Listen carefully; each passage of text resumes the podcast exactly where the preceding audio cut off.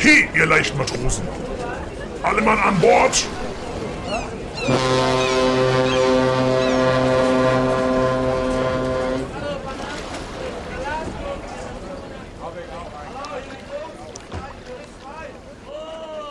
Hallo Thorsten, ich habe mir mal was überlegt. Ähm, ich habe, glaube ich, in den ersten Folgen, die wir aufgezeichnet haben, immer gesagt, ah ja, das packen wir auf unsere To-Do-Liste oder so ähnlich. Oder ja, das haben wir jetzt schon ein paar Mal erwähnt, genau. Ja, und, und ich habe ja beim letzten Mal schon gesagt, ähm, wir sind ja ein maritimer Podcast und ähm, da ist eine To-Do-Liste irgendwie vollkommen fehl am Platz. Ich, ich, ich, glaube, es kommt cool, wenn wir beim nächsten Mal oder ich beim nächsten Mal, wenn ich das wieder äh, was für unsere To-Do-Liste habe, ich finde Logbuch ein schönes Wort. Ah ja. Einfach damit so der maritime Charakter noch ein bisschen besser rauskommt. Also, wenn wir nächstes Mal Sachen für uns merken wollen, wir schreiben es ins Logbuch. Packen wir es in unser Logbuch. Ja, das finde ich in gut. Unser Logbuch des das Captains. Sehr schön. Genau, genau. Captain's Log. Ja. ja. ja. dann müssen wir unsere Gäste noch begrüßen, unsere Zuhörer. Äh, in welcher Sprache wollen wir denn heute Ahoi sagen? Ich habe uns heute mal, ähm, und ich gehe einfach mal alphabetisch hier die, die, meine Sprachliste durch, Baskisch ausgesucht. Oh, Baskisch ist gut. Und äh, da sage ich ganz einfach Ahoi.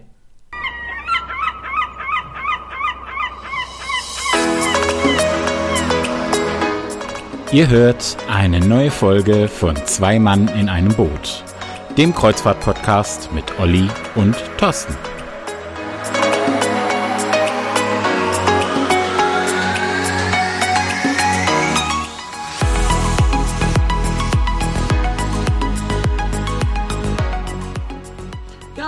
dann können wir ja starten. Unsere dritte Folge heute. Ähm, hallo, haben wir ja schon gesagt an alle. Ähm, Oliver, du warst unterwegs. Erzähl doch mal, genau. wo warst du denn? Ich, ich war auf einer Veranstaltung in Frankfurt, ähm, die nannte sich Cruise Academy, veranstaltet von ähm, einer Fachzeitschrift, jetzt nicht nur für Kreuzfahrten, sondern, sondern für die Tourismus allgemein, allgemein ja. mhm, genau. genau. Ähm, wobei diese Veranstaltung drehte sich ausschließlich um das Thema Kreuzfahrten und das war auch nur die erste von zwei Veranstaltungen, auf der ich sein werde. Die nächste ist ähm, in ein paar Wochen in Köln. Und äh, im Prinzip, die Cruise Academy ist für, für Reisebüro-Mitarbeiter, Reisebüro-Inhaber, die sich einfach mal über die Produkte, die es am Markt so gibt, informieren möchten, ähm, und äh, ich meine, es ist ja auch nicht wirklich äh, realistisch anzunehmen, dass jemand, der im Reisebüro arbeitet, jetzt jede Reederei schon persönlich kennt, auf jedem Schiff schon mal gewesen ist und ähm, die Produkte von vorne bis hinten ähm, super gut kennt. Und deswegen ist natürlich für die, für die Reedereien diese Veranstaltung auch ein guter, guter Platz, um einfach mal ihr Produkt ein bisschen besser vorstellen zu können und ähm, auch für mich, der ich ja sozusagen bisher, wir haben schon ein paar Mal gesagt, eher äh, sehr AIDA-lastig war äh, oder noch bin, ähm, eine schöne Gelegenheit, einfach mal so ein bisschen äh, über den Tellerrand Blick, zu schauen. Über den Tellerrand hinauszuschauen, genau. genau.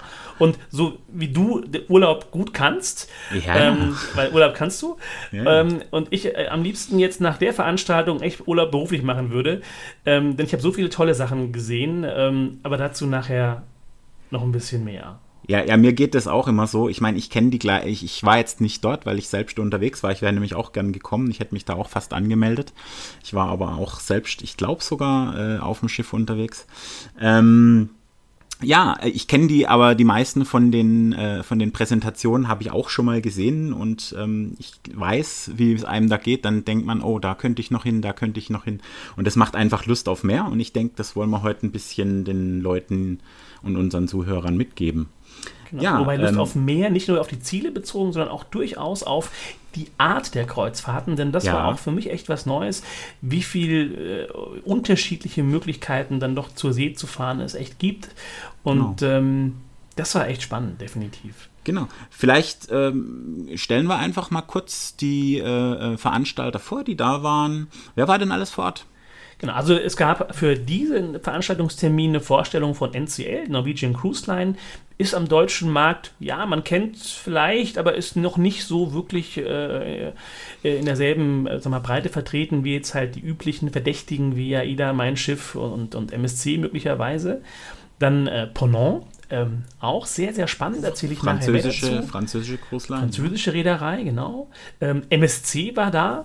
Ähm, Nico Cruises, die ja sonst eher auf dem Fluss zu Hause sind, aber mittlerweile eben auch ein Hochseeschiff haben, mit dem sie eben Kreuzfahrten anbieten. Ähm, mein Schiff war da und zum Abschluss des Tages ähm, gab es noch eine Präsentation von Swan Hellenic, ähm, die ich vorher gar nicht kannte und äh, wohl auch erst ähm, ja, seit zwei, drei Jahren am Markt sind, aber dazu gerne, wie gesagt, äh, Oh ja, da bin ich gespannt. mehr. Da bin ich gespannt. Von denen habe ich nämlich auch so viel noch nicht gehört. Ähm, sehr interessant. Ja. Äh, vielleicht. Ich, ja, was meinst Ja. du? Wie sollen wir es machen? nein, sollen wir einfach Stück für Stück die äh, Genau. äh, einfach mal jede durchgehen und du erzählst ein bisschen was, was sie uns so mitgebracht Genau. haben, was Bevor vielleicht ich aber Neues zu gibt. den Reedereien komme, Ja. ähm, fand ich eine Sache sehr spannend. Und zwar Ja. diese Zeitung, die den äh, Cruise Day veranstaltet, äh, die Cruise Academy veranstaltet hat, Mhm. hat eine Umfrage gemacht äh, unter, unter Reisebüros. Und ich fand das Ergebnis echt spannend. Und ähm, die Frage war, was ist Gästen bei der Buchung einer Kreuzfahrt am wichtigsten? Oh, gute Frage. Das ist eine Ähm, echt gute Frage. Bevor du jetzt aber die Antworten gibst, soll mal, so, äh, will ich mal unsere Zuhörer bitten, wenn ihr jetzt eine Idee habt oder, oder da auch eine Antwort dazu geben wollt, schreibt sie uns in die Kommentare oder schickt uns eine E-Mail Genau. an, Ähm, ähm, genau, E-Mail-Adresse am Ende des Podcasts. So. Oder in Shownotes. Oder das. Also meine, in, mein erster Impuls wäre gewesen, ähm, dass die Marke, das ist, was die Leute erstmal bewegt, eine Kreuzfahrt zu buchen. Also, dass man seine Lieblingsmarke hat, eine Lieblingsreederei und die landet aber leider also leider, also landet eben gar nicht mal auf den ersten drei Plätzen, sondern ähm, die erste, der erste, der wichtigste Grund, eine Kreuzfahrt zu buchen, ist die Destination. Also wirklich, das Ziel ist das Ausschlaggebende und das hat mich insofern überrascht, dass wenn man in Foren oder, oder, oder Kreuzfahrtgruppen liest, immer eigentlich erst so die Reederei und das Schiff genannt wird und dann hat man verschiedene Ziele zur Auswahl und die Frage, gerade heute Morgen habe ich gelesen, hier, wir wollen mit unserer kleinen Familie ähm, in dem, dem Zeitraum ähm, mit äh, der und der Reederei, am liebsten auf dem Schiff, aber wir hätten die und die Routen zur Alternative. Ähm, was sollen wir denn machen? Das heißt, die Route ist auch da in den Fragen immer so ein bisschen am, am Ende, immer erstmal Schiff und Marke, aber nein, die Kreuzfahrt. Äh, Gäste, zumindest laut äh, den Erfahrungen der Reisebüros, wählen erstmal Nach anhand- Ziel aus. Mhm. Nach, nach Ziel aus. Was ja auch eigentlich vollkommen sinnvoll ist. Also ich meine, am Ende ähm, das Schiff, man ist zwar natürlich auch viel Zeit auf dem Schiff, aber ich sag mal, von einer Woche sind es im Schnitt ein bis zwei Landtage. Äh, Seetage natürlich, keine Landtage. Seetage, ja. Andersrum wäre es doof. Ähm, also ein bis zwei Seetage. Und ähm, man ist ja dann schon viel auch an Land und will ja auch Dinge sehen. Von daher sollte das auch definitiv aus meiner Sicht die, die, ähm, die wichtigste Entscheidung sein. Wo will ich eigentlich hinfahren? Ja, ich denke auch, es ist natürlich so, die, die, die Kreuzfahrtgäste ähm, waren ja schon in ihrem Leben mal hier, mal dort und dann oft sind die aber auch diejenigen, die dann auch gern mal was Neues ausprobieren und was anderes sehen wollen, weil das ist ja der Urgedanke der Kreuzfahrt. Jeden Tag anderer Hafen, jeden Tag andere Genau. Stadt, vielleicht auch unterschiedliche Länder. Und da äh, macht die Antwort natürlich auch Sinn. Ja. Das zweite war wahrscheinlich der Preis. Absolut, ganz genau. Der zweite Ha, Punkt war geraten. schon der Preis.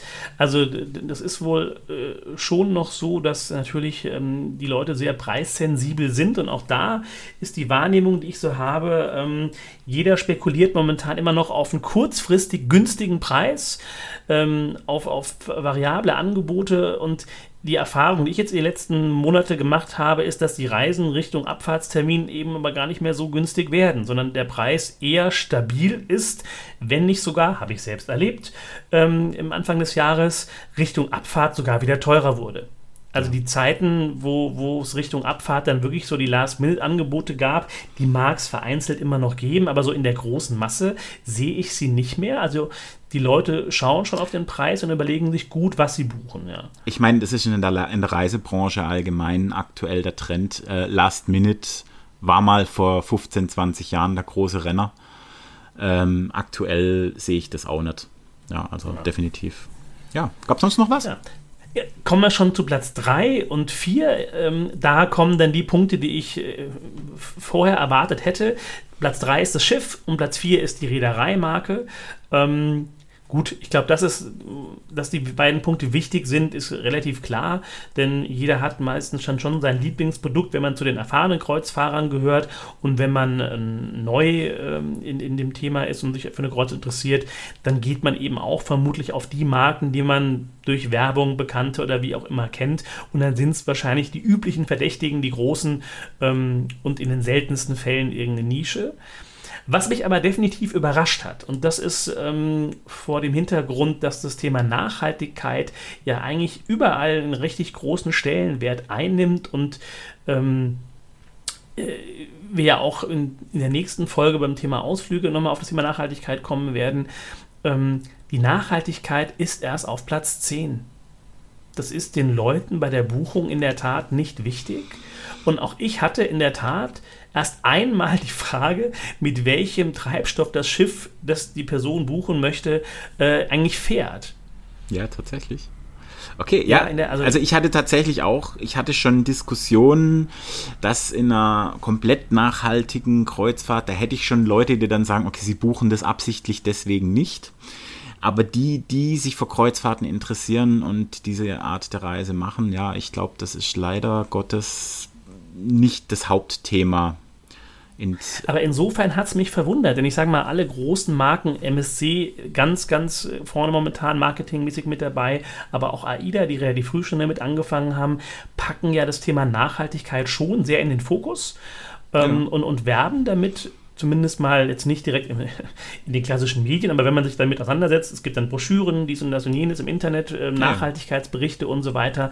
Auf den Webseiten nimmt das schon einen großen Platz ein und dennoch ist es bei den buchenden Gästen eben bei der Wichtigkeit echt ganz hinten.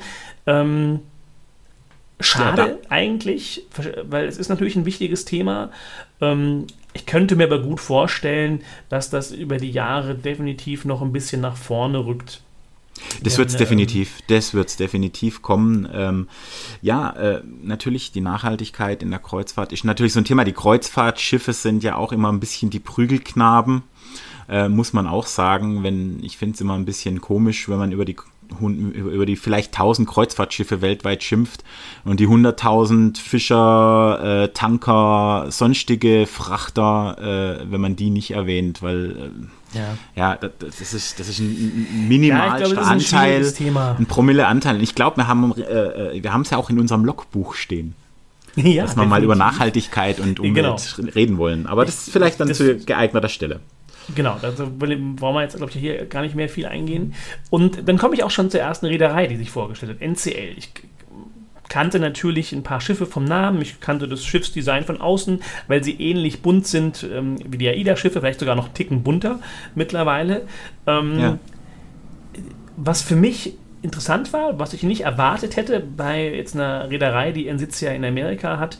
Ähm, es gibt in der Tat an Bord auch ein deutschsprachiges Angebot. Also Angebot im Sinne von, dass die Menükarten auf Deutsch sind. Es gibt einen deutschen Ansprechpartner an Bord. Also ähm, Natürlich ist die Mehrheit der Gäste äh, international, beziehungsweise eben aus dem amerikanischen Raum und der Anteil der deutschen Gäste liegt momentan laut Auskunft des, des äh, Vertriebsmitarbeiters gerade mal bei 2 bis 3 Prozent, was wirklich nicht viel ist, wenn man auf so einem Schiff ist. Aber eigentlich sind sie für den deutschen Markt zumindest vorbereitet. Ne? Also jemand, der, der ähm, jetzt vielleicht nicht so gut Englisch spricht, ähm, hat auf jeden Fall die Möglichkeit, sich an Bord zurechtzufinden und äh, eigentlich da auch einen schönen Urlaub zu verleben. Also war mhm. mir nicht so bewusst, dass es da auch ein mhm. deutschsprachiges Angebot gibt. Was mich echt, ähm, nein, es gibt nicht nur einen Punkt, es gibt mehrere Punkte, die mich echt ähm, überrascht haben oder was ich, was ich interessant und spannend fand. Auf die Frage, was denn sozusagen das Alleinstellungsmerkmal oder wo man sich als, als mit einem besonderen äh, Fokus sieht, war die Antwort die Gastronomie. Und zwar ja, hat man ja. neben dem Thema freie Tischwahl und keine festen Tischzeiten ein, ein besonderes ähm, ja, Konzept oder Alleinstellungsmerkmal. Man hat bewusst sich für ganz kleine Restaurants entschieden, dafür aber von der Anzahl viel, viel mehr, um einfach nicht so dieses Gefühl ähm, zu, zu entstehen zu lassen, dass es hier so eine Massenabfertigung ist, sondern es soll eher so ein bisschen einen gemütlicheren Charakter haben. Ähm, in den meisten Restaurants gibt es auch Service am Platz. Also man soll sich eher so ein bisschen fühlen wie in einem Restaurant zu Hause an Land ähm, mhm. und nicht mhm. eben dieses, dieses Gefühl von so einem riesengroßen Restaurant mit Buffet, wo man dann einfach dann. Das große ähm, Dining, merkt, okay, das große Dining-Konzept, wie es die anderen genau. haben. Ja, mhm, genau, also das ist schon okay. da will man sich abheben. Und sie haben auch ja. ähm, ein interessantes Food Truck-Konzept. Ich meine, das ist so ein bisschen ähnlich wie das Street Food-Konzept oder die scharfe Ecke ja. bei AIDA, wo es dann die genau. Currywurst gibt. Aber die gehen dann nochmal einen Schritt weiter. Es gibt, die, die, die, nennen sich bei denen Indulge Food Hall. Ähm, ist dann wirklich so ein Bereich, wo es, sag mal, zehn verschiedene Food Trucks gibt. Ähm, und man bestellt dann mit einem Tablet, das am Platz liegt, ja. kann auch von allen verschiedenen zehn Konzepten sich was zusammensuchen und bekommst an den Platz gebracht. Das heißt, mhm. ähm, das finde ich super, ähm, weil dann ist ja, auf jeden Fall für jeden was dabei. Das passt auch wahnsinnig und, gut zum US-Markt. Das ist halt ja. äh, den ihr äh, Style, den ihr, ihr Lifestyle und ähm, ja, das passt da wirklich auch gut hin. Ja. Man muss halt sagen, sie kommen halt auch vom US-Markt, entsprechend sind die Schiffe dann auch ähm, ja, gestaltet. Ja, ich meine, das ist die Frage, ob man an Bord jetzt eine Kartbahn und einen Lasertag an Deck braucht. Ähm, genau. Es ist sicherlich erstmal so ein, so ein Punkt, wo man sagt, oh wow, aber ob man es wirklich braucht während eines Urlaubes, da kann man wahrscheinlich wirklich äh, geteilter Meinung drüber sein. Ich persönlich bräuchte es wahrscheinlich nicht, aber ich kann mir gut vorstellen, dass es Gäste gibt, die das äh, total toll finden. Und ähm, am Ende ist es ja wie bei immer, bei jeder Reise oder bei jedem Schiff. Ähm, jeder wird sein, seine Ecke finden und sein, sein, sein Produkt finden. Aber um nochmal ganz kurz auf die Gastronomie zurückzukommen, und das war ein Trend, den ich jetzt nicht nur bei NCL wahrgenommen habe, sondern mhm. ähm, und das ist auch ein Punkt, der mir vielleicht sogar in den letzten Jahren bei AIDA zu kurz kam. Ähm, es wandert wieder mehr Gastronomie auf die Außendecks. Das heißt, die Möglichkeit draußen zu essen, also man hat es ganz klar betont, dass man ein sehr breites Promenadendeck hat, das einmal ums Schiff drumherum läuft, ähm, bei dem es auch die Möglichkeit gibt, sich eben ähm, in einen Café oder in eine Bar zu setzen und in Meeresnähe sozusagen ähm, ja, was zu trinken oder auch was zu essen.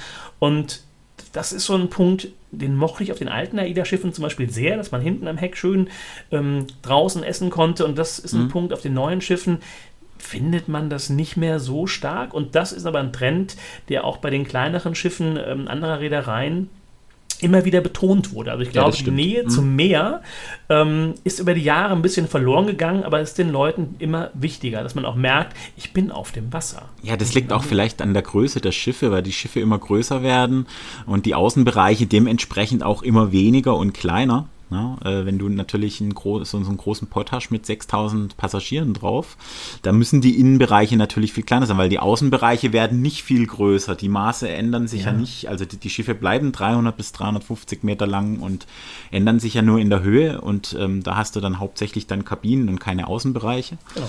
Ähm, aber die Leute wollen es, also das, das sehe ich eigentlich auch so. Naja, das, das, das, merke ich auch selbst. Ähm, ja, man möchte eben wirklich auch das Meer wirklich genießen und ähm, das geht halt im Innenraum definitiv schwieriger. Ja, Was natürlich ähm, auch äh, eine Frage von mir. Äh, ähm, äh, ja. ich, also ich weiß es ja auch selbst aus, aus so einer Vorführung. Wie ist denn das? Ist das noch aktuell mit, dass Norwegian sich ziemlich auch um die Alleinreisen, um die Single-Reisen bemüht? Die hatten Definitiv. doch da so ein Konzept äh, von mit dieser, mit dieser Single-Lounge, wo nur, wo nur Alleinreisende dann auch rein dürfen, um sich zu treffen. Und ähm, auch mit Einzelkabinen äh, waren die da relativ genau. gut von dabei. Also sie haben ihr Kontingent an Einzelkabinen ähm, erhöht auf allen Schiffen mhm. ähm, und haben die sogenannte Studio Lounge eingerichtet. Das ist, wie du schon gesagt hast, eine Lounge, die den alleinreisenden Gästen ähm, vorbehalten ist. Das heißt, man kann dort einfach auch Kontakte knüpfen und, und einfach auch andere Alleinreisende kennenlernen, um sich vielleicht zu Ausflügen zu verabreden oder zum Abendessen oder wie auch immer. Und die haben das sicherlich für sich erkannt, dass das auch ein Markt ist. Und, und ähm, ich glaube, der, generell der, der, der Reisebereich grundsätzlich, nicht nur bei Kreuzfahrten, ähm, für Alleinreisende ist einer, der sicherlich wächst. Und auch das war während der Veranstaltung eigentlich bei jeder Reederei die Frage, wie hoch ist der Einzelkabinenzuschlag?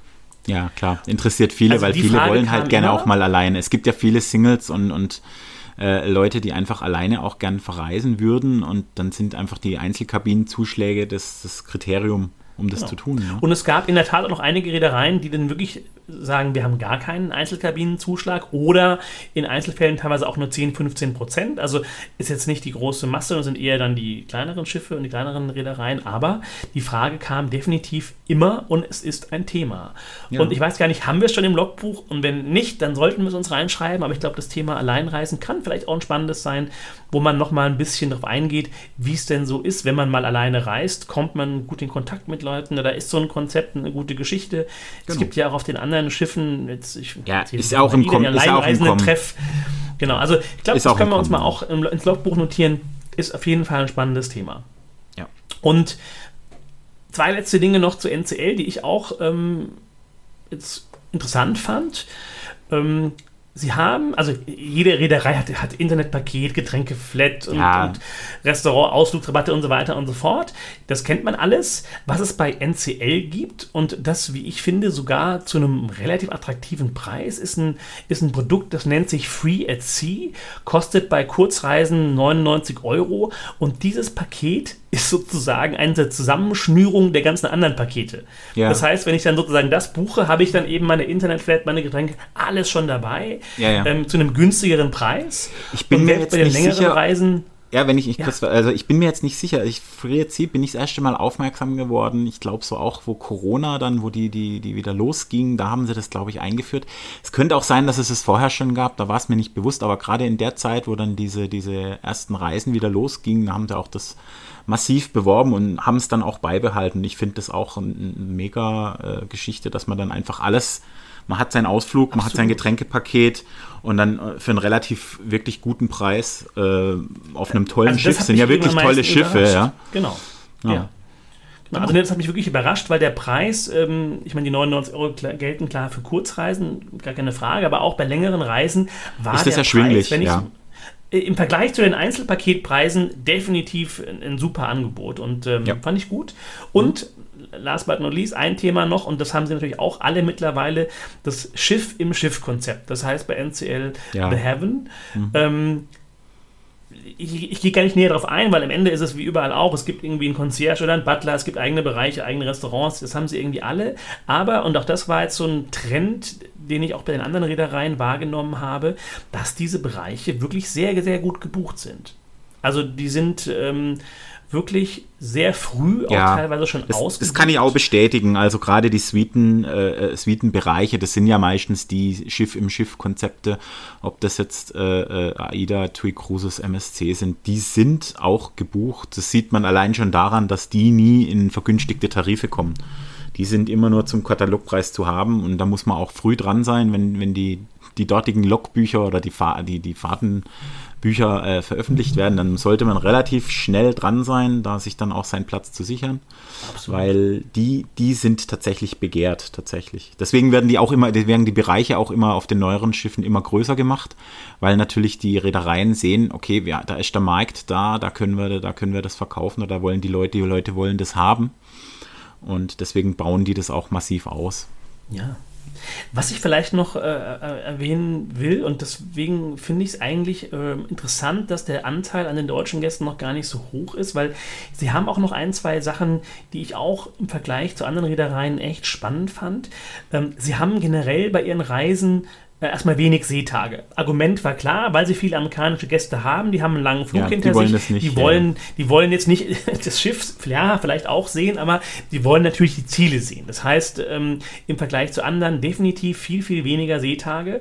Hm. Und was sie auch ähm, nicht in die, oder eigentlich gar nicht mehr haben, sind diese klassischen, ich fahre sieben Tage irgendwo im Kreis und komme wieder an meinen Ausgangshafen zurück und dann geht die nächste Reise zu denselben Zielen los, Ja. sondern ähm, wobei, wobei, wobei, das ist ein Trend, den machen viele jetzt inzwischen mit. Äh, Wenn, genau. wenn man so die neuen, die neuen Reisen für 24 und 25, was so veröffentlicht ist, anschaut, da geht der Trend auch bei den deutschen Reedereien, bei AIDA und TUI Cruises dazu, dass man nicht mehr die klassische, wir fahren jetzt fünfmal im Kreis und, und laden dann jeweils am Startpunkt die Leute ein und aus, sondern dass man einfach von einer Ecke zur nächsten fährt und in dem gleichen Fahrgebiet, aber mit unterschiedlichen Highlights, mit unterschiedlichen Touren, vielleicht auch mit unterschiedlichen Stadt- und Zielhäfen. Ja, wobei der Trend, ja, der geht dahin, wobei das macht man bei NCL wirklich konsequent, diese sogenannten Open Jaw Sailings. Ich glaube, im Flugbereich würde man Gabelflug dazu sagen, aber Start und Zielpunkt eben unterschiedlich sind. Also, Genau. und dadurch haben sie halt wirklich die Reiselänge ist, also man kann eine achttägige Reise machen, zwölftägige Reise, also man ist relativ flexibel ähm, und kann natürlich auch mehrere Reisen kombinieren, ohne dass man sozusagen dieselben Häfen wieder anfährt. Hat natürlich, das war dann mein erster Gedanke, aber auch den Nachteil, wenn ich jetzt wirklich eine bestimmte Route haben möchte, weil wir haben ja vorhin gehört, Destination ist sozusagen das Top-Kriterium für meine Reise und ich habe zu dem Zeitpunkt, wo genau diese Route angefahren wird, jetzt keinen Urlaub, keine Zeit oder wie auch immer, dann bin ich natürlich eingeschränkt. Muss dann sozusagen bei der Destination in Kauf nehmen, dann doch was anderes zu nehmen. Und wenn ich halt dieselbe Route innerhalb von zwei bis drei möchte, Monaten ja. mehrfach angeboten bekomme, dann ist es mit dem Termin Ja. natürlich leichter. Ja, ist ähm, das ist in der Variante natürlich deutlich schwieriger. Ähm, aber wie immer hat alles Vor- und Nachteile. Aber ich finde es als Konzept, finde ich prinzipiell gut, denn ähm, so gibt es wirklich für jeden auch dann vielleicht eine passende Reise, die man sich halt selber so ein bisschen dann zurecht basteln kann. Und, und das ist wirklich jetzt mein last but not least Punkt äh, bei NCL, fand ich auch ganz spannend. Ja, also ich fand, ich, NCL hat mich am meisten überrascht, muss ich sagen. Also ich, äh, Ja. obwohl ich die Marke kannte, habe ich da am meisten wirklich mitgenommen, ähm, was sie anbieten. Und das habe ich noch bei keiner anderen Reederei so in der Form zumindest gesehen. Sie haben sogenannte drei- bis viertägige Cruise-Tours vor oder nach der Reise. Was heißt das? Ähm, ich meine, das kennt, glaube ich, jeder. Man macht eine Kreuzfahrt, fliegt an seinen Starthafen, ähm, kommt irgendwann im Laufe des späten Vormittags an, vielleicht, bis man an Bord ist und Koffer irgendwie, ist dann auch schon irgendwie Mittagszeit, vielleicht auch schon früher Nachmittag. Es bleibt selten Zeit, eigentlich den Start- und Zielhafen wirklich auch mal äh, anzugucken viel zu sehen. Und das sind ja nicht, äh, nicht selten auch spannende Städte oder Orte. Und deswegen hat man bei NCL eben diese Cruise Tours. Das heißt, man hat ein angeschlossenes Landprogramm vor der eigentlichen Reise von drei bis vier Tagen, kann sich dann irgendwie, keine Ahnung, Rom angucken oder Barcelona und so weiter und hat aber trotzdem alles aus einer Hand. Ich muss mir also nicht wieder, ich kann, klar kann ich auf eigene Faust vorher anreisen, kann mir ein Hotelzimmer nehmen und kann mir irgendwie die Orte anschauen. Nein, das ist dann im Prinzip Teil der Kreuzfahrt. Teil der Kreuzfahrt und dann wird es auch Genau. zur Pauschalreise, wo dann auch NCL dafür verantwortlich ist, Genau. etc. Also auch ja, das- ja, natürlich. Ist echt spannend, weil dann ist der Flug eben, ich habe dieselben Vorteile dadurch. Und ähm, ja, das gibt es jetzt nicht zu jedem Start- und Zielhafen, aber sagen wir zu den interessanten Orten definitiv. Und das fand ich ein echt spannendes, äh, einen spannenden Ansatz auf jeden Fall. Und ähm, finde ich gut. Also Ja.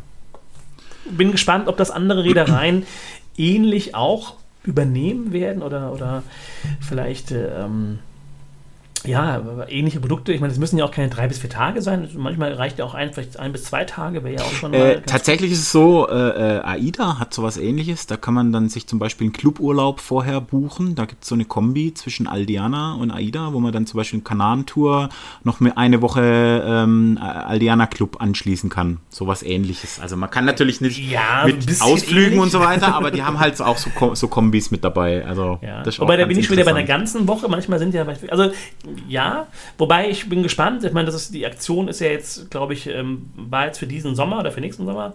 Ähm, ob, ob, ob sowas Vergleichbares Wo sich's hin wiederkommt entwickelt, oder ob wo das sich's hin entwickelt, sich- ja. Genau. Mhm. Ja, ob das mal so ein. Testballon war, ich bin sehr gespannt. Genau. Also man darf äh, wirklich neugierig sein. Genau. Und dann Ja. kam auch schon eine Reederei, ähm, die Kommen wir ich zur nächsten, ja. Ja, ich kenne, weil eine, sehr gute Freundin von mir für diese Reederei arbeitet. Ähm, und ähm, aber vom Produkt her hatte ich keine Ahnung, was sie eigentlich anbieten. Und zwar Ponant. Ähm, eine eine Luxus-Expeditionskreuzfahrtsreederei. Da habe ich sofort Ähm, den Champagner in der Nase. Ja, und in der Tat hatte die Präsentation, und da, darf man, da kann man jetzt auch geteilter Meinung sein, ähm, eine, ein, ein Foto war da mit dabei, wo man, ich muss jetzt lügen, ob es Antarktis oder Arktis war, ich weiß es nicht mehr ganz genau. Es war auf jeden Fall sehr, sehr viel Eis zu sehen und natürlich war ein Champagnerbuffet aufgebaut. Da muss man dazu sagen, Ponant macht äh, weniger die klassischen Kreuzfahrten als mehr Expeditionen, oder?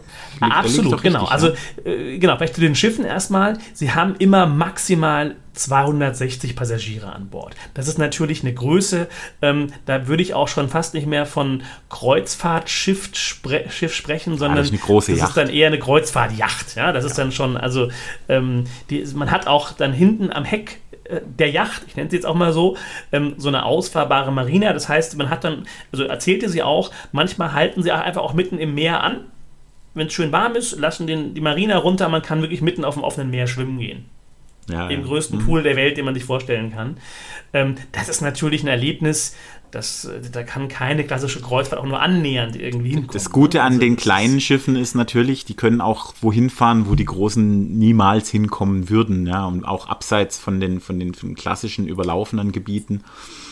Also das ist definitiv ein Punkt. Und ich meine, das merkt man ja mittlerweile schon auch bei den großen Reedereien, dass die ganz großen Schiffe eben auch schon nicht mehr alle Häfen anfahren können und man bei den großen Reedereien auch schon zu den in Anführungszeichen kleinen Schiffen greifen muss um den einen oder anderen Hafen überhaupt sehen zu können. Ne? Also, aber das ist ja in der Größenordnung nochmal was ganz, ganz, ganz, ganz anderes. Ähm, na gut, zu dem, zu dem Konzept selber, also sie haben äh, nur Balkonkabinen, das ist einfach, wenn man buchen möchte. Es gibt Balkonkabinen und Suiten. Ähm, ja. Es ist immer alles inklusive. Und, ähm, ich, ich glaube, das ist im Luxussegment, wo, wo die arbeiten, eigentlich die Norm. Eher üblich, ja. Ja, ja das ist eher üblich. Ähm, wenn man auch hier als Vergleich, ich weiß nicht, die waren bestimmt nicht da, Hapag-Lloyd Cruises oder sowas. Nein, die waren nicht die, da. Die, die haben es ja genauso oder ähm, ja, also die Getränkepakete ja. sind ja eher bei den mit den größeren Schiffen und mit wo mehr touristisch äh, äh ge geboten ist und die Luxussparte, die sind da dann eher doch immer im All-Inclusive. Ja, und ich meine, natürlich zahlt man das zum Teil auch mehr. Ja. Ne? Ich meine, also ähm, man hat dann auf den Folien auch teilweise so ein bisschen Preise gesehen. Ja, das ist dann auch in Regionen, die man auch erwartet hätte, definitiv. Ähm, aber, und das hat mich auch überrascht, es gab auch dann Reisen, also ich hatte jetzt mal eine rausgepickt. Es war dann so eine Woche oder acht Nächte, acht Nächte, keine Woche, acht Nächte, also neun Tage. Äh, Seychellen für unter 4000 Euro. Natürlich ohne Flug, gar keine Frage. Aber für so ein Produkt fand ich es jetzt gar nicht so teuer. Ne? Okay, ja. Also, ja, also ist jetzt. Muss ne, man wollen, muss man, ja, aber kann ich mir jetzt auch vorstellen, dass es. Muss so man definitiv wollen, ja. Aber ich ist glaube, auch eine schöne man, Hochzeitsreise, wenn man, wenn man, das so sagt, ja. ja, ne, hat auf jeden Fall was Besonderes. Und, ja. und ähm, ich glaube auch so Ziele wie jetzt wirklich Nordpol oder Antarktis, das ist natürlich auch was, das macht man einmal im Leben wahrscheinlich ja. und, und ist halt wirklich dann auch mitten in der Natur. Ne? Also das ist, ähm, also es waren wirklich atemberaubende Bilder, die sie gezeigt hat und ähm, ich finde das spannend und, und, ich glaube, das ist auch ein, dieses Thema Expeditionskreuzfahrten ist auch eins, wo man vielleicht so als klassischer Kreuzfahrtgast gar keine Berührungspunkte bisher. Nee, ist ein anderes, ist ein anderes, anderes Segment, ja, ja. Ja, aber ich, ich finde es trotzdem spannend, da mal reinzugucken. Und ich habe eben mit, mhm. mit ähm, Andrea mal gesprochen an dem Tag auch und ich das habe ich schon im Logbuch stehen, ähm, fest, fest, fest eingeplant. Ähm, wir machen mal eine Folge und da soll gar nicht mal jetzt vielleicht nur über das Thema Ponant, aber natürlich ist es jetzt ihr. ihr vielleicht ihr, Expeditionskreuzfahrten allgemein. Genau, ja? Exp mhm. im Allgemeinen. Ne? Also, ja. um einfach mal da einen Einblick zu kriegen, wie, wie ist, was, was machen die denn eigentlich und was sind das für Ziele und Oder so habe ich vielleicht also, auch jemanden, den mal als Gast einladen können? Na, kommt ins Logbuch, schreiben wir uns nachher noch ja, auf. Ja, schreiben wir uns auf. Gut. Also, spannend, spannend, spannend. Genau. Ähm, ja, und so, dann kam auch schon ja, Punkt 3. Äh, es kam MSC. Also wieder mhm. was ganz anderes. Ähm, ja. Und sicherlich auch bekannt. Ähm, und ich, ich, will jetzt auch gar nicht so zu viel zu MSC im Allgemeinen sagen, weil ich glaube, das ist ein Produkt, das man schon eher gut kennt. Ähm, nichtsdestotrotz fand ich ein paar Dinge interessant und spannend. Momentan hat man bei MSC ja 22 Schiffe im Einsatz ja. und das sollen bis 2027, und das sind nur noch vier Jahre, äh, 29 werden. Also das ja, die, heißt, in vier Jahren äh, nochmal wirklich äh, nicht, nur, also nicht nur ein Neubau pro Jahr, sondern teilweise eben dann auch mehrere. Das ja. finde ich wirklich, also das ist ein Expansionskurs, der ist schon schon, schon der ist immens, der ist immens, ja, ja, absolut also ist ganz interessant, gerade MSC, MSC ist natürlich aus einem ganz besonderen Grund äh, interessant. Äh, morgen starten die MSC Cruise Nights, da werde ich nämlich an Bord der Euribia gehen.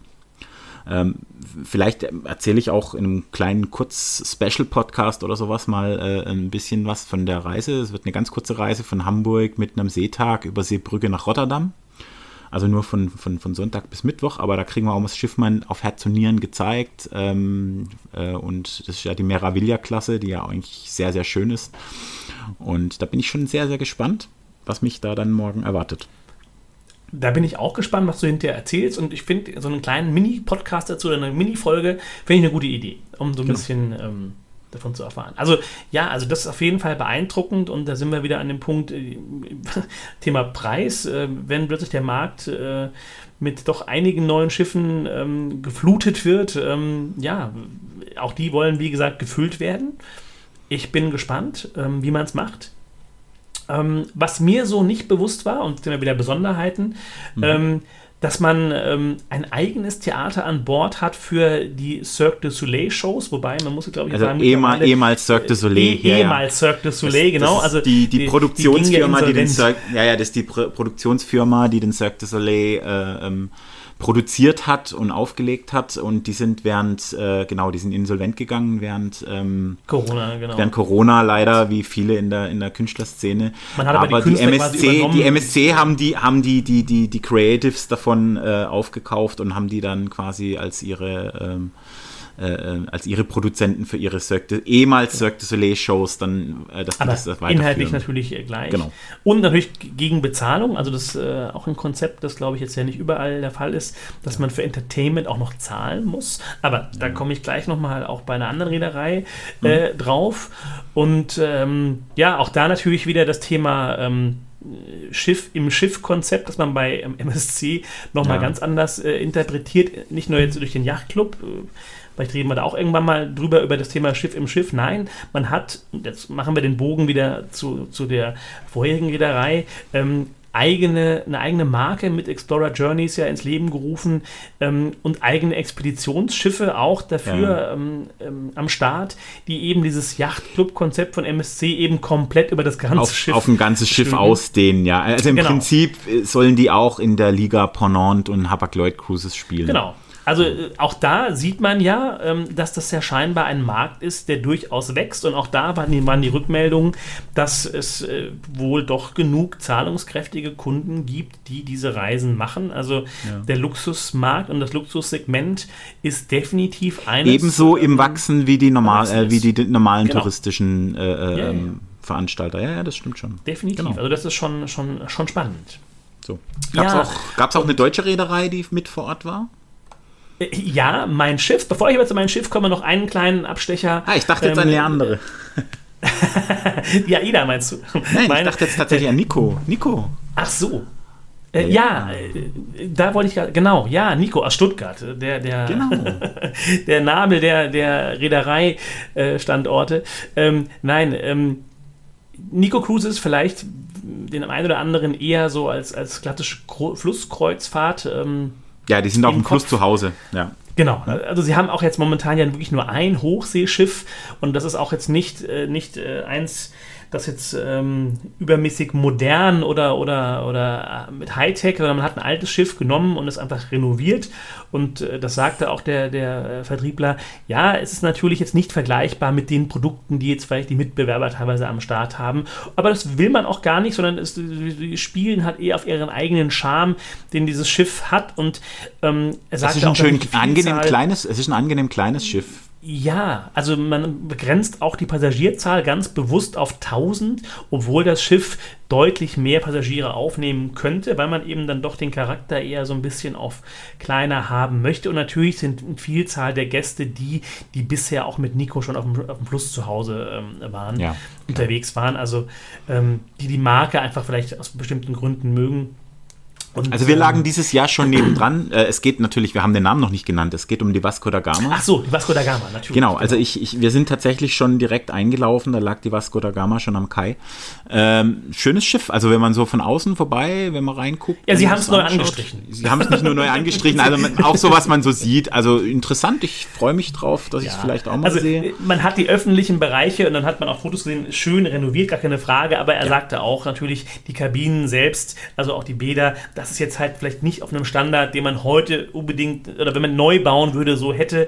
Ähm, aber nichtsdestotrotz, das Schiff hat seinen eigenen Charme und sicherlich auch seine Zielgruppe und ja, auch eben seine Besonderheiten, die vielleicht von Gästen geschätzt werden und Ganz worauf bestimmt. man da eben auch stolz ist, sind eben längere Liegezeiten als vielleicht andere Reedereien.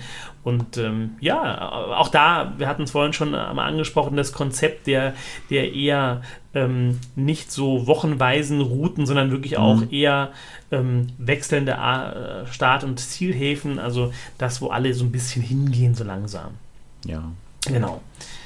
Ja, aber wir bleiben bei den deutschen Reedereien. Ähm, dann kam nämlich wieder eine der bekannten großen Marken, nämlich TUI Cruises, äh, beziehungsweise mein Schiff. Und natürlich war ja. das große Thema in der Präsentation. Die haben sicher viele, ähm, viele News gebracht. ja, was heißt, viele, viele Bilder. Und ich muss sagen, also ähm, das ist schon, ohne jetzt die alten Mein Schiff Schiffe zu kennen, ähm, also außer jetzt von Fotos, ich glaube auch von den alten Mein Schiff Schiffen wird sich die neue sicherlich abheben, was ja, ganz Besonderes definitiv. sein. Mhm. Und ähm, auf jeden Fall spannend. Ähm, gerade auch was die Außenflächen angeht. Und auch da war die Betonung eben, man möchte wirklich großzügige Außenflächen schaffen, ähm, um eben ja die Nähe zum Wasser einfach äh, wiederherzustellen. Ja, das und große Versprechen von, von der TUI Cruises Chefin war ja, wir denken das Wohlfühlkonzept, das wir bisher auf den Schiffen leben, weiter. Und ich bin sehr, sehr gespannt drauf, wie sie das umsetzen. Weil ja. also alles, was ich sehe, macht mich neugierig. Äh, ich selbst habe mir auch schon eine Reise ausgesucht, wo ich mir die Mein Schiff Relax, diese, wie sie ja dann heißen wird, ja, genau. äh, auch anschauen werde. Ähm, und ja, also es ist, es ist sehr, sehr spannend, was sich da gerade bewegt, wie die Schiffe. Also es gibt ja noch, kein, es gibt noch keinen werden. Termin für die Taufe, für die Jungfahrtfahrt. Nee, aber die ersten Reisen sind wohl noch in der ja, ja, die ersten, aber sie hat auch, sie haben auch ganz bewusst erzählt, ähm, äh, die ersten Reisen werden nicht die Jungfernfahrtreisen sein. Es wird definitiv Reisen davor geben. Okay. Man ist mit der Reederei aber wohl noch im Austausch zum einem Übergabetermin. Der steht wohl noch nicht so ganz fest. Okay. Und wenn der feststeht, dann wird es auch sozusagen die, die offizielle, Tauf, die offizielle Taufreise genau, Taufreisen geben. oder mhm. wie auch immer geben. Also das ist noch offen. Aber was ich äh, spannend fand, ähm, um das mal äh, ähm, Thema Entertainment, wir hatten es gerade eben, Entertainment ja. gegen Bezahlung. Ähm, Was es so noch nicht gibt bei TUI Cruises? Äh, ja, und da hat sich jetzt ein Vergleich, weil ich es weil eben kenne zu AIDA. Mhm. Man hat ja auch auf der Perla und der Prima ähm, die Night, den Nightfly Nachtclub. Und das war ja auch oder ist auch ein, ein, ein Entertainment-Bereich, der nur gegen Zahlungen, äh, Zusatzzahlungen ähm, mhm. Besucht werden kann. Und ähm, auf mein Schiff macht man ein Burlesque-Theater gegen Bezahlung. Ja, Jetzt ist gelesen. vielleicht die Nightfly Bar nicht vergleichbar mit dem Burlesque-Theater, außer vielleicht dem Konzept, dass es sich an Erwachsene richtet.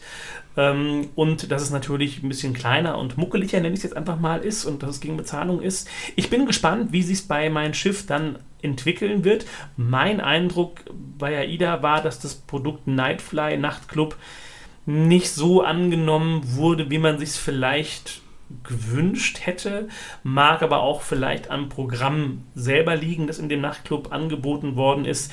Das waren jetzt nicht aus meiner ganz persönlichen Sicht Highlights, wo ich sage, oh ja, das ist jetzt ein Grund, warum ich da reingehe. Ähm, es war halt einfach eine Alternative vielleicht für Leute, die jetzt nicht in die Disco wollten oder äh, eine Bar nochmal so ein bisschen nochmal den Abend anders ausklingen zu lassen.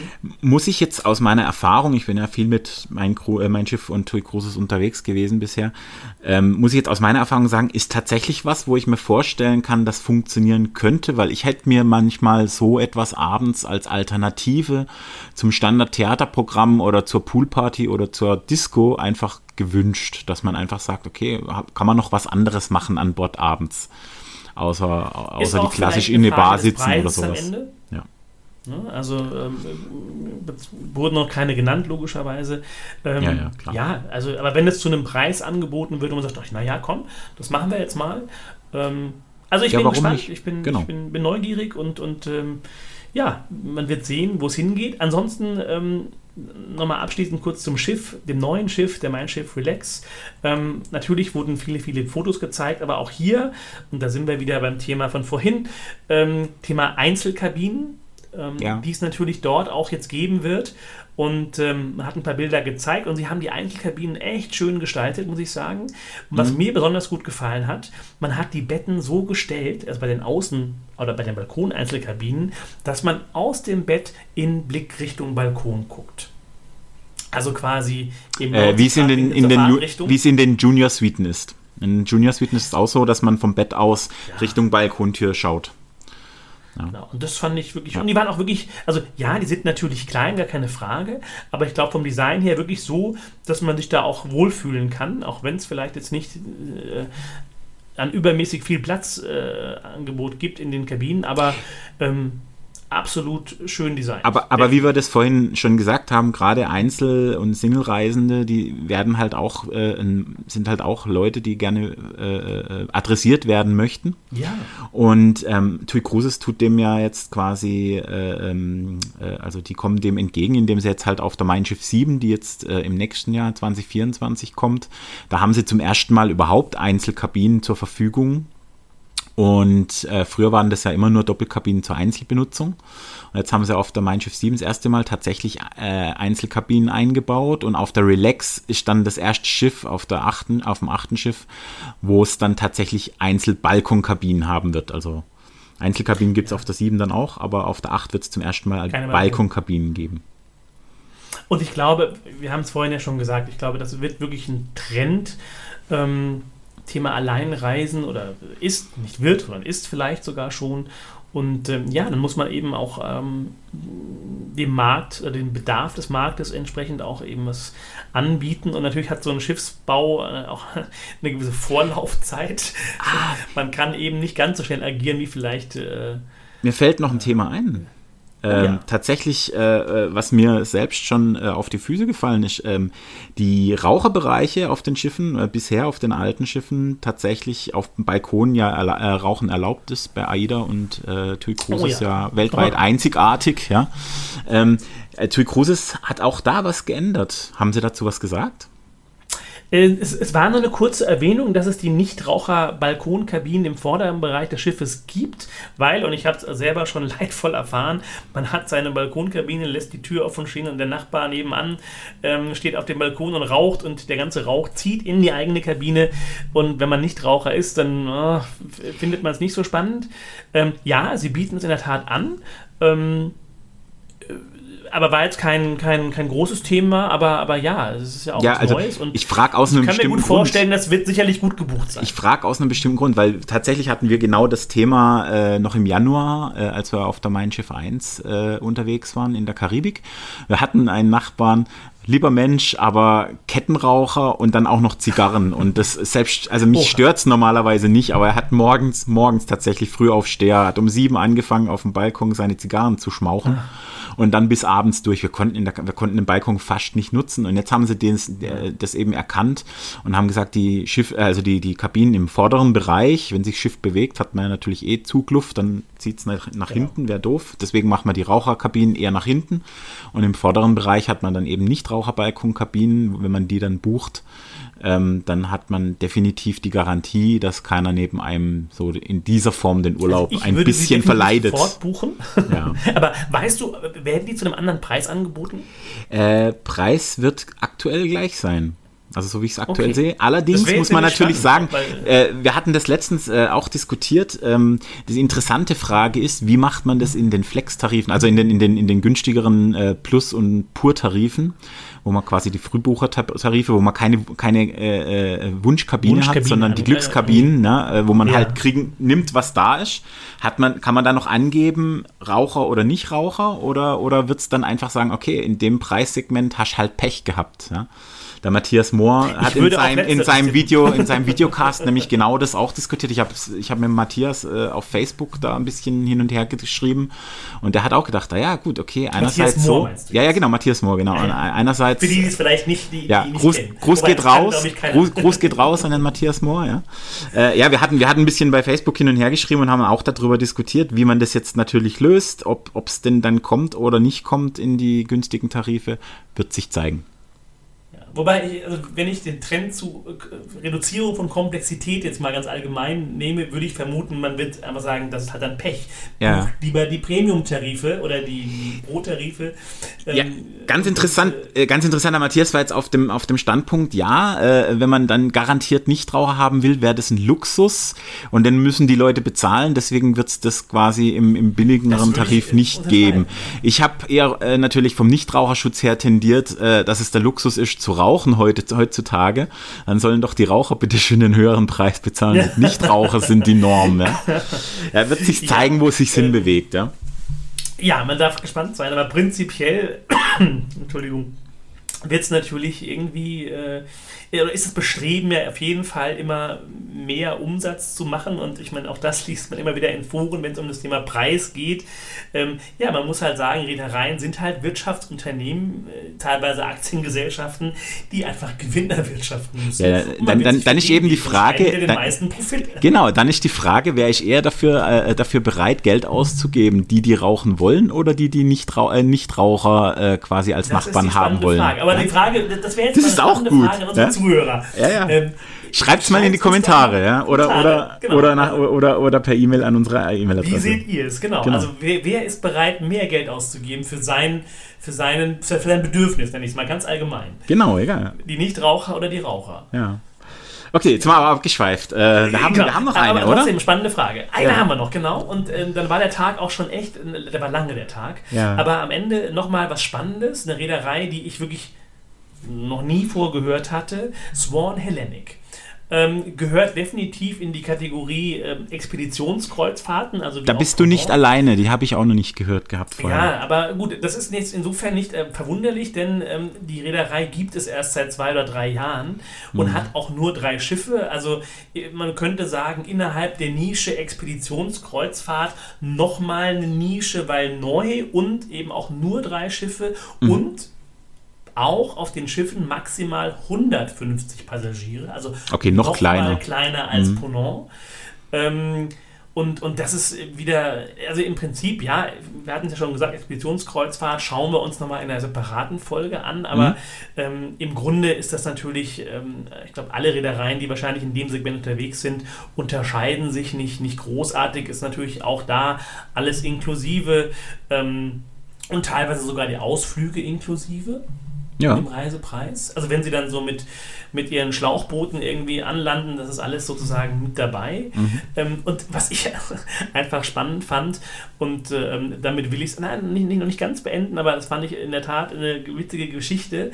Ähm, wenn man jetzt mal die Routen, die, die diese kleinen Expeditionsschiffe so anfahren, anguckt, dann gab es zum Beispiel eine Route, das waren, äh, die nannte sich Inseln vor Westafrika. Davon abgesehen, dass ich noch keine dieser Inseln auch nur namentlich vorher gehört habe, geschweige denn äh, wusste, dass es da irgendwie Inseln gibt vor Westafrika, ähm, äh, ist es natürlich ein Erlebnis, äh, dass man wirklich Ziele sieht und man wirklich sagen kann, da komme ich sonst wirklich nicht hin. Ne? Ich glaube, Ja. die klassischen Kreuzfahrten fahren jetzt keine Ziele an, wo man sagt, ah, da käme ich nicht auch auf klassischem Urlaubswege hin. Ähm, aber, und das fand ich wirklich witzig, Spitzbergen ist jetzt in Ordnung. Ja, kann ich eine Kreuzfahrt machen mit allen bekannten großen Reedereien. Ähm, dann fährt man eben nach Spitzbergen und wieder zurück. So. Aber? Swan Hellenic hat eine, eine Route, die, die ist eine Woche lang, sieben Tage, ähm, auch Spitzbergen, aber man fährt quasi wirklich Einmal rundrum. irgendwelche- Einmal rundrum. Okay. Genau, also man konnte, also wo andere einen Tag verbringen, verbringen die eine ganze Woche. Und da die natürlich Kreuzfahrt. Expeditionskreuzfahrt sind, fahren sie dahin, wo gerade was geboten ist fürs Auge oder für die, für die Leute genau, und können ganz da kurz genau. anhalten, lassen ihre Zodiacs zu Wasser. Okay, So verstehe. sieht's aus. Ja, genau. okay. Also das ist natürlich was, also es ist ein ganz Schön. anderes Erleben sicherlich und äh, ich bin gespannt, wenn wir das Thema im Podcast mal besprechen und äh, wird man auch nochmal sicherlich vieles äh, Neues erfahren. Ähm, vielleicht ein letztes, natürlich ist bei diesen kleinen, und das, das ist jetzt bei Ponant nicht anders als bei Swan Hellenic, da gibt es natürlich kein Theater an Bord, wo irgendwelche Shows laufen, ähm, sondern, und das habe ich vorhin vergessen zu erwähnen, das trifft aber auf beide gleichermaßen zu, ähm, beide haben Wissenschaftler an Bord, die nämlich ähm, die Gelegenheiten nutzen, wenn die Schiffe in Arktis oder Antarktis fahren, wo sonst die großen Expeditionskreuzfahrten, also ich rede wirklich von Wissenschaftskreuzfahrten, Ja. vielleicht ein, zweimal im Jahr hinkommen und die fahren halt in der Saison ein paar Mal mehr. Das heißt, die sind mit Wissenschaftlern an Bord und machen auch Versuche dann im Eis und da können eben auch dann die, die Gäste mit teilhaben und kriegen abends dann auch entsprechende Vorträge wissenschaftliche, also ähm, Also das macht- von, vom, vom Bildungsfaktor her Ja. ganz, ganz, Das, ganz das versuchen, glaube ich, spannendes die, die Expeditionsschiffe, vor allem die, die auch die Antarktis oder Arktis anfahren, das machen die immer. Also auch Hapag-Lloyd Cruises, die, glaube ich, nicht an der Veranstaltung dabei waren. Auch Hapag-Lloyd macht das. Da, da habe ich mal eine, eine äh, ähm, äh, äh, Veröffentlichung oder eine, eine, äh, ähm, äh, ein Dings gesehen, eine, ah, jetzt bin ich raus äh, einen Vortrag drüber gesehen, wie die das machen. Und ähm, ja, und die machen das auch. Die haben auch dann ihre Forscher an Bord, die dann das auch noch genauer erklären, ein bisschen wissenschaftlich rangehen und so. Und Ja. das haben die alle irgendwie mit sich gemein. Ja, also ist insofern eine ganz andere Form von Entertainment. Ja. Ähm, eher ein Edutainment wahrscheinlich, Ja. wenn man diesen Begriff, aber auf jeden Fall super spannend und in der Tat, ähm, äh, ja, eine Sache, die man sicherlich ähm, lange, lange, lange im Gedächtnis hat, wenn man das mal gemacht hat. Also das äh, ist ein Erlebnis, aber wie gesagt, wir haben es uns ja in unser Logbuch geschrieben, das Genau. wird ein Thema Expeditionskreuzfahrten ganz allgemein. Ähm, da bin ich auf jeden Fall gespannt drauf. Genau. Ja, was, was ist denn so dein Tag Fazit? zu Ende. Ja, was ist denn so mein dein Fazit? Also ich habe es teilweise zwischendrin ja schon erwähnt. Ich glaube, wenn man, wenn man mal die Trends und die, die, die ähm, Themen zusammenfasst, äh, das Thema Schiff im Schiff ist definitiv immer mehr im Kommen. Ja. Und äh, wenn man den Reedereien Glauben denken, äh, schenken darf, äh, absolut beliebt und eben auch ein wachsender Markt. Die Bereiche werden größer, sind gut gebucht. Was zu dem zweiten Trend, den ich sehe, Trend zur Luxuskreuzfahrt passt. Also es gibt wirklich immer mehr Leute, die bereit sind, noch mehr Geld auszugeben, um eine besondere Kreuzfahrt zu machen. Definitiv. ja. Und äh, ähm, ich hatte es vorhin bei äh, NCL erwähnt, aber ich glaube, das ist auch ein Trend, der auch bei anderen da ist, der Fokus eben auf das gerade für europäische Gäste wichtig, des Draußenessens. Ne? Ich sitze unter freiem Himmel und, und kann ähm, ähm, draußen Ja. essen. Ich habe es auch bei anderen Kreuzfahrt-Podcasts, die hatten das auch mal in, bei verschiedenen Schiffen im Thema und auch wirklich da kam auch die Aussage rüber. Ich glaube auch wirklich, das ist ein Trend, der, der immer mehr kommen wird und der eben leider auf, auf den großen Neubauten schwierig irgendwie äh, zu erleben ist. Und dann sind wir auch schon beim nächsten Thema, äh, wo ich auch nicht weiß, wo die Entwicklung hingeht, denn der Trend geht zu Luxus, der Trend geht auch eher zu kleineren Schiffen und das war auch so ein Fazit, den die Kolleginnen und Kollegen im Raum hatten. Obwohl der Trend zu kleiner und Nische geht, werden die Schiffe immer größer. Also wenn man es platt sagt, bauen die Reedereien eigentlich gegen den Trend. Und Jein. da darf man gespannt sein, wo die Entwicklung generell hingeht. Ja, so, Also- so, ganz, so ganz bin ich da nicht dabei. Also ich, ich verstehe, warum die Schiffe immer größer werden, die klassischen, äh, von den großen Reedereien, weil natürlich jeder will eine Balkonkabine, keiner will eine Innenkabine oder Außenkabine, die sind einfach ähm, nicht so gefragt. Und ähm, vor allem, ich brauche halt, wenn ich, wenn ich äh, äh, ähm, je mehr Personen ich auf dem Schiff habe oder je mehr Passagiere ich dabei habe, je weniger Personal pro Kopf brauche ich. Und die Personalkosten pro Kopf, die sind halt wahnsinnig. Das hat mir mal äh, ein Produktmanager von MSC so erklärt. Ähm, hat halt auch gesagt, wenn ich mit 6000 Leuten unterwegs bin, habe äh, 1500 Mann Crew, 1800 Mann Crew, dann ist das was anderes, wie wenn ich mit 1800 oder, tau- oder 2000 Passagieren unterwegs bin und brauche trotzdem noch 1000 Mann Besatzung. Ja. Ja? Es ist einfach, äh, äh, äh, das macht es einfach deutlich wirtschaftlicher, wenn die Schiffe größer sind, die wirtschaftlicher zu betreiben und dann müssen sie auch die Preise nicht so anziehen. Ähm, andererseits natürlich, die Leute wünschen sich die kleinen Schiffe, weil wie du das vorhin gesagt hast, die haben Charme, die haben ihren Reiz Ja. und man kann andere Sachen machen. Aber ich glaube, die kleinen Schiffe verschieben sich einfach in diese Luxussparte und die großen, die werden weiter so, also das wird kein Luxusurlaub, sondern eher so ein normaler Urlaub wieder werden. Also früher war die Kreuzfahrt grundsätzlich Luxus und Ein heute, Luxusprodukt, heute äh, entwickelt sich das einfach, denn das ein normales touristisches Produkt ist. Äh, klassisches Produkt und ähm, der, der Luxus kommt da nicht mehr ganz so sehr zum Tragen und das, Der das, wird das quasi ein verschiebt neues sich Produkt einfach. innerhalb des Produkts. Ja, genau, genau. Ja. Wobei, dennoch, also ich meine, auch das ist ja, was man bei vielen ähm, mitbekommt, hier so die, ich, ich, nenne sie jetzt mal die ganz alten Schiffe von AIDA, ne, Cara, Aura, ja. Vita, denen trauern ja schon viele hinterher. Ja, ja. Sicherlich ein Teil Nostalgie. Auch, auch der Mein Schiff Herz wird hinterher geweint, ja. Ähm, und, und, ich aus eigener Erfahrung heraus, auch das würde ich sagen, war, also ich, ich habe es ja in dem ersten Podcast erzählt, die Vita war meine erste Kreuzfahrt und nicht nur der Nostalgie wegen ist das wirklich ein Schiff gewesen.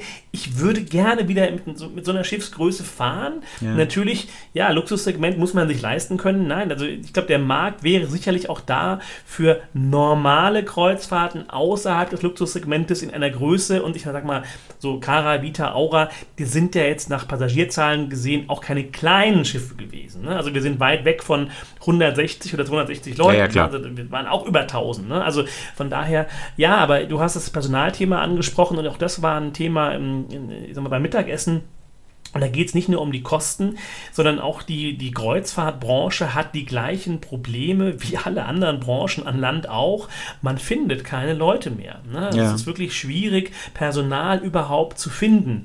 Und, und selbst in, in, und da muss man ja auch kein Geheimnis draus machen, ich sag mal, die Reedereien waren früher, äh, ich sag mal, im philippinischen Raum sehr stark am, am Rekrutieren für ihre Schiffe.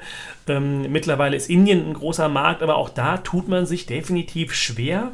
Ähm, das mag zum Teil sicherlich an Corona gelegen haben, dass Leute gemerkt haben, ups, wenn irgendeine Krise kommt, ist mein Job auch ganz schnell wieder weg. Und ja. ich orientiere mich lieber vielleicht an, an Berufen oder an, an, an, an Jobs, die vielleicht sicherer sind, vermeintlich sicherer. Ähm, oder eben auch allgemein, dass ähm, einfach, ja, äh, ja. es ist immer weniger Leute gibt, die dem Arbeitsmarkt zur Verfügung stehen, weil wir alle älter werden und eher im Ruhestand sind. Ja? Also, aber das ist ein anderes Thema. Ja. Aber ja, es bleibt die Schwierigkeit, überhaupt Personal zu finden. Und ja, das gilt natürlich für alle, ja, ja, klar auf einer meiner letzten Reisen, dass teilweise einfach ähm, Restaurants geschlossen bleiben mussten, weil nicht genug Personal da war. Also, ja, also, ja äh, schwierig. Ich, ich, ich, aus, ich war jetzt dieses Jahr relativ viel unterwegs. Ich kann es auch sagen, gerade Anfang vom Jahr in der Karibik hat man es dann noch gemerkt, dass an der einen oder anderen Bar vielleicht ein Barkeeper weniger war und man doch etwas mhm. länger hat warten müssen, wie man es gewohnt äh, war früher. Ähm, äh, ich habe jetzt als ich letztens unterwegs war, gemerkt, okay, es wird besser. Es, es, man kommt wieder dahin, wo man, wo man sich mal äh, befunden hat, aber es wird noch dauern und es geht allen so. Deswegen sind die großen Schiffe natürlich auch bei den, bei den Reedereien, die ihr Geld verdienen wollen, die beliebteren, ja. weil die einfach wirtschaftlicher und besser zu betreiben sind. Ja. Und du hast ja gesagt, ich vermute, das wird der Trend sein, dass die kleinen im Luxussegment sicherlich äh, noch wachsen werden und die großen eben den, den, das Luxus Produktkreuzfahrt zu einem Massenproduktkreuzfahrt, wenn wir nicht sogar schon da sind. Ja, also, da sind wir schon, naja. Ja, äh, dass aber der Trend sicherlich noch verstärken wird. Ob das jetzt gut oder schlecht ist, das mag jeder für sich selbst entscheiden. Ähm, es wird am Ende wird es immer Produkte geben für jeden Markt und ähm, ja, wir gucken mal. Und ansonsten bin ich sehr gespannt auf ähm, den, den auf den zweiten Teil. Fortsetzung sozusagen, mhm. den zweiten Teil äh, der Veranstaltung in Köln in einigen Wochen. Und ähm, ich bin sicher, wir werden auch an dieser Stelle dann von den Reedereien und äh, ich kann schon äh, ankündigen, AIDA wird mit dabei sein. Da bin ich jetzt am neugierigsten drauf, äh, berichten. Und äh, wir schauen, wie es bei denen so aussieht. Ob die Grenzen sich äh, ähneln oder ob es da ganz andere ähm, ja, News gibt. Ähm, man darf gespannt sein. Ja, ich selbst bin ja auch noch unterwegs. Ich bin auch noch mal auf einer, also nicht nur auf der MSC, sondern ich bin auch noch auf unserer Jahrestagung. Und ähm, ja, da wird auch, äh, die Großen werden alle da sein, AIDA, TUI und MSC und Nico Cruises und noch ein paar andere. Und werde da auch die gleichen Infos kriegen. Dann können wir dann den zweiten Teil, glaube ich, danach dann zusammengestalten. gerne. Ja. Gerne. Ja, ähm, dann bleibt uns, glaube ich, wieder nur zu sagen, danke fürs Zuhören. Ja, danke fürs Zuhören an alle, an alle lieben ähm, Zuhörer und Zuhörerinnen. Ganz wichtig, abonnieren, wenn es euch gefallen hat, bewerten, wenn es euch gefallen hat und wenn nicht, dann gerne uns schreiben, was euch nicht gefallen hat, dann können wir es in den nächsten Folgen vielleicht ähm, besser machen. Genau. E-Mail-Adresse, sag ich mal. Nehmen wir diesmal meine E-Mail-Adresse, nehmen wir die Ja, Pod, nimm, Pod, nimm deine. Genau, nehmen wir die, äh, also wenn ihr, wenn ihr uns irgendwas schreiben wollt, Anmerkungen habt, Fragen habt, gerne an podcast.urlaubkannich.de. Ja. Und ansonsten, ähm, ja, packt gerne Vorschläge für Themen, die euch interessieren, in die Kommentare. Ähm, gerne auch die Antworten oder eure Antwort auf die Frage mit den Nichtraucherkabinen, die wir vorhin gestellt haben. Und ansonsten bleibt uns doch nur zu sagen, bis äh, demnächst. Bis zum nächsten Mal. Macht's gut. Ahoi. Ahoi.